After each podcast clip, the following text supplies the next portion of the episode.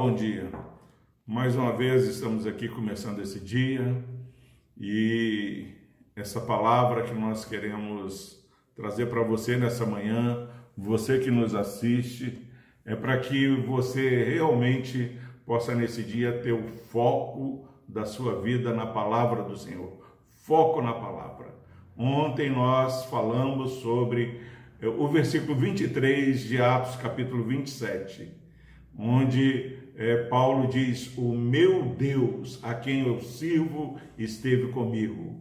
Palavra para que você tivesse é, uma experiência pessoal com Deus. E esse Deus que é o nosso Deus, a quem nós servimos, no versículo 24 diz o seguinte: Esteve comigo dizendo: Paulo, não temas, é preciso que compareças perante César, e eis que Deus, por sua graça, te deu todos quantos navegam contigo.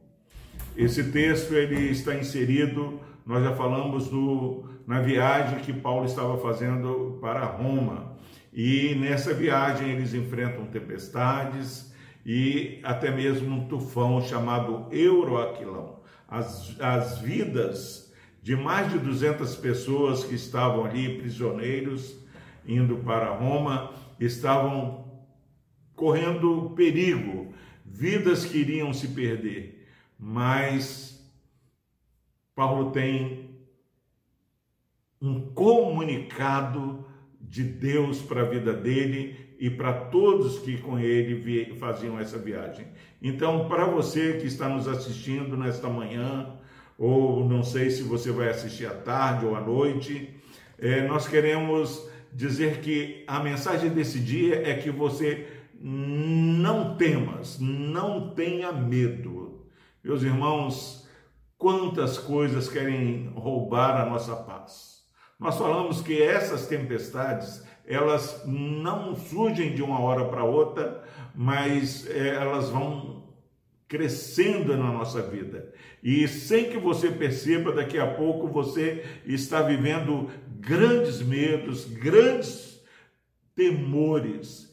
E aquele que tem o Deus de Israel como seu Deus, ele tem essa mensagem de fé, mensagem de coragem, não temas. Agora, por que que Deus fala para Paulo não temer. Ele diz: Não temas, porque eu tenho um propósito para a sua vida. A minha vida, a sua vida, ela não está entregue à nossa própria sorte. A nossa vida não é dirigida pelas tempestades que nos assolam. O texto diz que Deus tinha um propósito e era para Paulo não temer, que era necessário, era propósito de Deus que ele comparecesse perante César. Isso significa, meus irmãos, na teologia bíblica, que há uma providência de Deus onde cada situação da nossa vida é permitida e conduzida para que um propósito maior de Deus seja realizado e cumprido na nossa vida.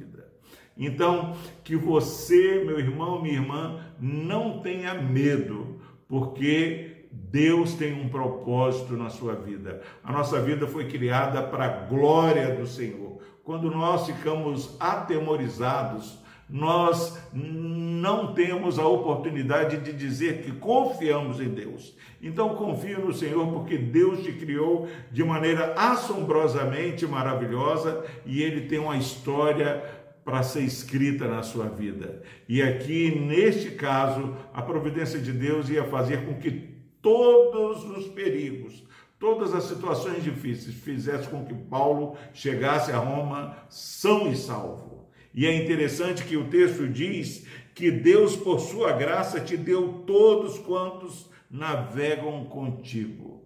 Você não é uma ilha. Eu não sou uma ilha. Eu tenho filhos, eu tenho esposa, eu tenho irmãos, eu tenho tios, tias, amigos.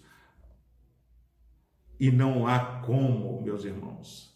Aqueles que conosco convivem, eles são verdadeiramente abençoados. Então, nessa manhã, não temas, Deus tem um propósito na sua vida. E mais do que um propósito para a sua vida, você é um canal de bênção para todos que com você estão navegando nesse dia navegue em segurança, não porque o pastor Epaminondas está falando, mas porque o Deus de toda providência está falando: não temas, porque eu tenho um propósito para você. Que Deus nos abençoe. Tenha um bom dia. Eu vou fazer uma oração. Querido Deus, obrigado, Pai. Obrigado porque começamos esse dia ouvindo não temas. Eu tenho um propósito para fazer na sua vida. E mais do que esse propósito, o Senhor está falando, ó Deus, que o Senhor nos deu aqueles que conosco navegam, aqueles que conosco convivem. Pai, que esse irmão, essa irmã que está ouvindo essa mensagem nesta manhã, Tu sabes os perigos que eles enfrentam, ó Deus, na sua caminhada, na sua jornada, que eles possam ouvir a tua voz. Não temas, eu tenho um propósito claro na tua vida, e mais do que isso, eu te dei aqueles que contigo navegam. Por Cristo Jesus, ó Pai, nós oramos e agradecemos. Amém.